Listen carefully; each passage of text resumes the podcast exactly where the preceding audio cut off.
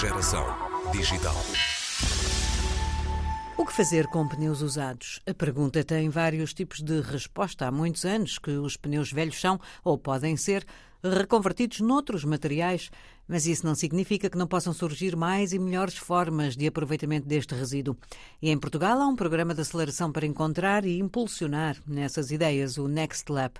Através deste programa de economia circular, os empreendedores podem apresentar as suas ideias a um painel que inclui várias empresas, numa competição anual que atribui 5.000 euros ao vencedor e lhe proporciona acesso à indústria, treino e apoio, e alguma visibilidade global junto da indústria da reciclagem de pneus. Na última edição do Next Lab, a Universidade de Coimbra arrecadou o primeiro prémio e hoje vamos conhecer essa ideia vencedora. Saiu da Faculdade de Ciências e Tecnologia, envolvendo os departamentos de Engenharia Química e Engenharia Civil. O projeto Tire for Buildings levou à competição um material superisolante ecológico, mas no final os cientistas regressaram com novas ideias para abordar o processo que entretanto tinham descoberto e patenteado. Vamos saber mais com a investigadora e professora do Departamento de Engenharia Química, Luísa Durães, a quem começámos por perguntar se é frequente esta ponte entre a faculdade e a indústria. Nós, sobretudo na faculdade em que estamos, que é a Faculdade de Ciências e Tecnologia, os departamentos de engenharia, e em particular o departamento de engenharia química, a grande maioria dos trabalhos que desenvolve tem em vista sempre uma aplicação muito prática, e muitos dos trabalhos que desenvolvemos são mesmo por desafios das próprias empresas, no sentido de resolver problemas que encontram no dia a dia e que não têm à vista solução dentro dos próprios gabinetes dessas empresas, ou algumas de maior dimensão que terão os departamentos de investigação e desenvolvimento, poderão estar um bocadinho mais à frente, mas por vezes dentro da empresa não há aquela cultura científica e tecnológica de andar sempre à frente, porque há outras prioridades, obviamente, e então recorrem bastante às universidades, quer para trazer problemas para resolvermos, para darmos ideias, e muitas das vezes, sim, estão connosco em patentes, em propostas de patentes, e interessam-se bastante por transferir o conhecimento que lhes é útil para os processos deles, sim, não é assim tão incomum. E já era hábito trabalharem com a borracha dos pneus usados? Não, a borracha dos pneus surgiu-me aqui na minha mesa de uma forma muito interessante. Na altura eu estava a fazer uns projetos para a Fundação para a Ciência e Tecnologia. O meu colega Paulo Santos, que é o investigador principal do primeiro projeto sobre isto, então ali do Departamento de Engenharia Civil, veio-me aqui desafiar, dizer, olha, queríamos aqui um componente isolante para edifícios que tivesse o teu aerogel, porque é muito isolante, mas olha, se tivesse também borracha reciclada, englobávamos aqui a componente de economia circular e sustentabilidade. Eu achei o desafio muito interessante, envolvi desde logo o Departamento de Engenharia Química, a proposta era muito, reuni aqui uma equipa, a proposta era muito também a nossa, essa tarefa do projeto era muito o nosso perfil, tinha desenvolvimento de processos químicos, reações, tudo isso, e a partir daí começámos a desenhar essa tarefa. E achámos no início, eu pelo menos achei, que eu era co-investigador responsável do projeto, achei que até ia ser no âmbito mais limitado, mas depois com o tempo e ao longo do projeto, o projeto durou 4 anos, fui percebendo que o próprio projeto dependia bastante dessa componente, porque era a componente de um material inovador. E então todas as outras tarefas estavam muito ancoradas no que nós conseguíssemos desenvolver. De facto, a borracha no início foi um grande desafio, e que eu não estava à espera quando submeti a proposta à Fundação para a Ciência e Tecnologia, confesso. Foi um grande desafio porque a borracha é extremamente estável em termos de temperatura, resistência à temperatura, e também em termos químicos, ou seja, é difícil fazer reagir coisas com a borracha. E passámos ali um certo impasse no início, porque tentávamos várias estratégias e não conseguimos. Mas até que conseguimos lá uma estratégia que ela incorporou no aerogel perfeitamente e sem deteriorar, que isso é o mais importante, as propriedades do isolamento térmico do aerogel de sílica, que eu já estava tão habituada a obter. Portanto, o meu receio é também ao envolver a borracha que a continuidade térmica aumentasse, e não aconteceu. O projeto começou em 2018. E já antes disso trabalhava com esse aerogel?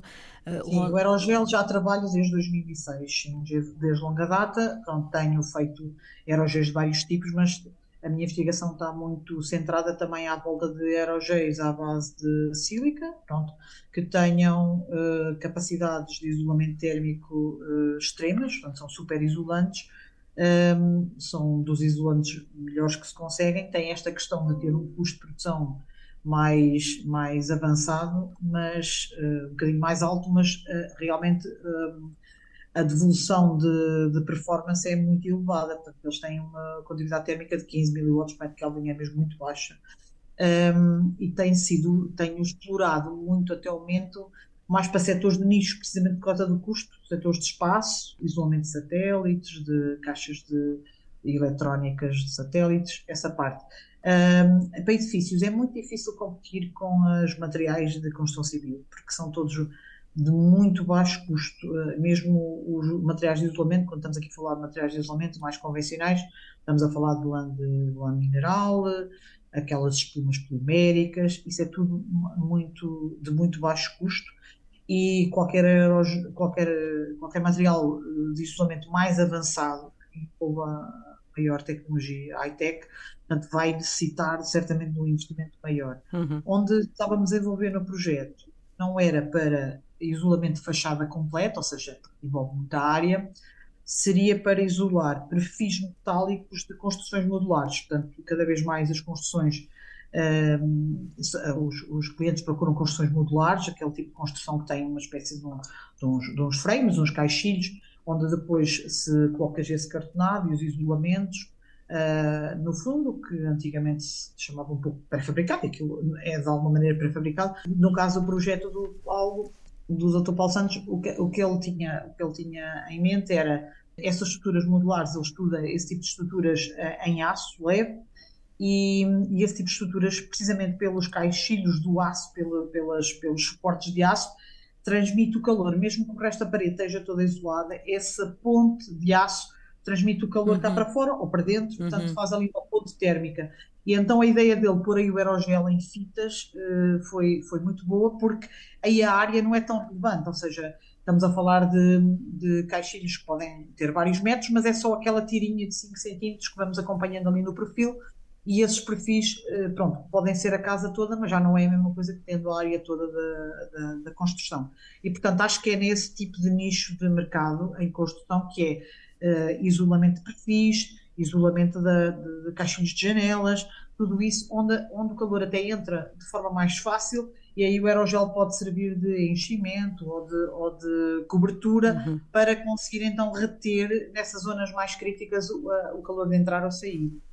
E depois levou este material a esta competição de empreendedorismo, não é? O Next Lab Accelerator, e as outras pessoas que não estavam envolvidas no trabalho viram outras potencialidades no material. Sim, pronto. O que aconteceu, nós terminámos o projeto em 2022, em julho, esse da Fundação, e a seguir até patenteámos todo o processo e o material final, porque não havia nada na literatura nem nas patentes com esse tipo de processo que nós desenvolvemos. E então, na altura, fechámos os indicadores do projeto da Fundação, cumprimos os indicadores e até o superámos, mas não estávamos propriamente com ideia. A Universidade de Coimbra, quando tem uma patente em cima da mesa, tenta sempre comercializá-la, mas não estávamos com a ideia de olhar para o processo, estávamos mais com a ideia de olhar para o produto, que era o aerogel de borracha e sílica. E depois apareceu este desafio, este challenge, aqui na internet, apareceu, eu vi borracha, ok, nós fizemos uma coisa, acabámos de fazer uma coisa com borracha, deixa-me lá pôr o material no desafio, a ver se ganhamos o prémio Next Lab. E de facto, fizemos um pitch, fomos à competição do concurso, e acabámos por ganhar o concurso. E foi muito interessante, porque a sessão de desafio era 2 dias, e no primeiro dia nós apresentávamos a nossa primeira ideia, mas depois íamos ouvir as empresas, e ouvimos todas as empresas que estavam envolvidas, estavam várias empresas envolvidas, umas patrocinadoras, outras só para ouvir as ideias. E então foi muito interessante, porque de acordo com a opinião das empresas, eles não estavam interessados não tanto no produto, mas estavam interessados na parte em que nós desenvolvemos a forma de liquidificar a borracha para incorporar na produção do aerogel, porque o aerogel há uma parte que é feita em fase líquida e nós resolvemos aquela questão da estabilidade da borracha através de um ataque com um ácido muito específico, um ácido oxidante, que liquidificou a borracha, tornou-a numa suspensão de partículas nanométricas que nos tornou mais fácil incorporá-la no aerogel. E foi precisamente esse passo do processamento que chamou a atenção das empresas presentes. Então nós alterámos o pitch para o segundo dia e focámos-nos mais no processo e não tanto no produto. E conseguimos o interesse de uma empresa, além de termos ganho o prémio, né, em relação a todas as outras inovadores, todas as outras equipas de inovadores que estavam lá,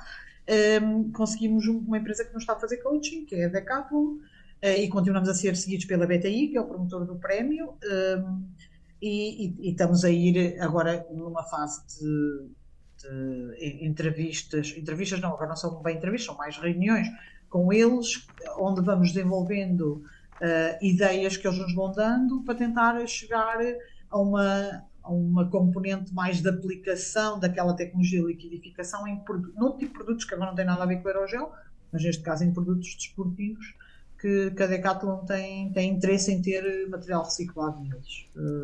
Basicamente é isso. Ou seja, o aerogel parou naquele estágio de produção, foi patenteado e agora estávamos a tentar perceber como é que vamos potenciar esta forma de liquidificar a borracha. E, portanto, daqui para a frente, muitas coisas novas podem surgir entre esta equipa da Universidade de Coimbra e esta empresa ou outras empresas. Pois, porque agora esta que é a verdadeira economia circular, porque eu, ao conseguir que um resíduo torna estar na forma de cadeias separadas, para depois, eventualmente, até o organizar ou usá-lo noutro tipo de processos que não têm nada a ver, é a incorporação total do produto do resíduo, porque se eu conseguir liquidificar a borracha toda do resíduo, ela deixa de estar engranulada e deixa de ser um problema para depois para a parte ambiental e até... A borracha já é usada em muitas aplicações, nomeadamente em pavimentos de parques infantis, estradas, essas coisas todas. Há várias décadas, não é? Sim, há várias décadas. Mas tem às vezes tem potencialidades que às vezes estão mal aproveitadas. E se eu conseguir reprocessar a borracha desde uma cadeia mais pequena e voltar a revulcanizá-la noutras formas, eu estou a reinventar outra vez o produto. Ou seja, estou a pegar um resíduo, já não servia para muito mais de grande valor, não é? Portanto, depois tem as saídas que são de menor valor, e estou a voltar a pô-lo num produto, mas agora isto envolve que eu comece outra vez a olhar para aquela fase intermédia do processamento como uma oportunidade, e é isso que nós estamos a ver, se aquilo serve para revestimentos, serve para incorporar novos processamentos de polímeros. Não, aqui agora abre-se um leque enorme, que nós na altura não estávamos a prever, porque estávamos muito focados no produto final do aerogel, e agora a nossa criatividade abre asas, não é? Porque olha para aquilo e pensa, mas agora onde é que isto pode ser usado? E começamos outra vez a pôr tudo em causa em cima da mesa e a perceber agora, depois de eu liquidificar, o que é que eu posso fazer para voltar a torná-la borracha, por exemplo, ou colocá-la como aditivo de outras coisas com determinadas funcionalidades interessantes, nomeadamente impermeabilização, ou tornar o material mais repelente à água, ou mesmo criar atrito.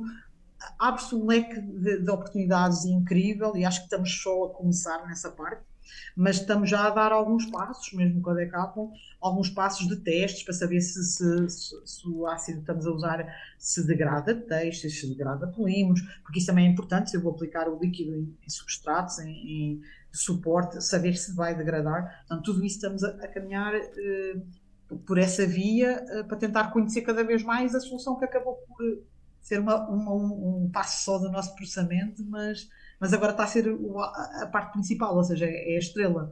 Temos que começar a pegar nela e andar para a frente. Quer dizer que a borracha veio para ficar no seu departamento? Veio, para ficar no meu currículo veio, certeza, porque até houve um episódio caricato a dada altura, nós até chamámos expert em polímeros para ver se nos conseguia resolver a questão de ser tão estável, porque nós não estávamos a conseguir trabalhar com ela, não conseguimos que nada atacasse. E realmente, na altura, com bom grado, esse colega me ajudou, mas não conseguiu ali ver nada que conseguíssemos fazer mais, e fiquei muito feliz quando tive esta ideia e disse à investigadora, olha, põe isso neste ácido e vê o que é que acontece. E outro dia, quando ela veio dizer que estava líquida, eu pensei, bem, o que aconteceu aí? Vamos agora começar do zero, porque isso agora abre-nos outra hipótese de processarmos o aerogel, foi logo como disse. Na altura continuava bastante focada no aerogel, mas agora sim, acho que o que fizemos não está feito em lado nenhum. A patente nesse aspecto é extremamente inovadora, porque não está descrito em mais lado nenhum esse passo do processamento, e acho que temos muita garantia de que isto pode abrir novas portas, apesar de ser um passo verdadeiramente simples de fazer, estranhamente. Às vezes as coisas mais simples não nos ocorrem tão facilmente. Luísa Durães, investigadora da Universidade de Coimbra, professora no Departamento de Engenharia Química da Faculdade de Ciências e Tecnologia. A borracha dos pneus usados não era um dos materiais habituais nas bancadas de laboratório. Agora passou a ser, depois do projeto Tire for Buildings ter sido vencedor da Next Lab, competição para ideias de reciclagem para pneus usados.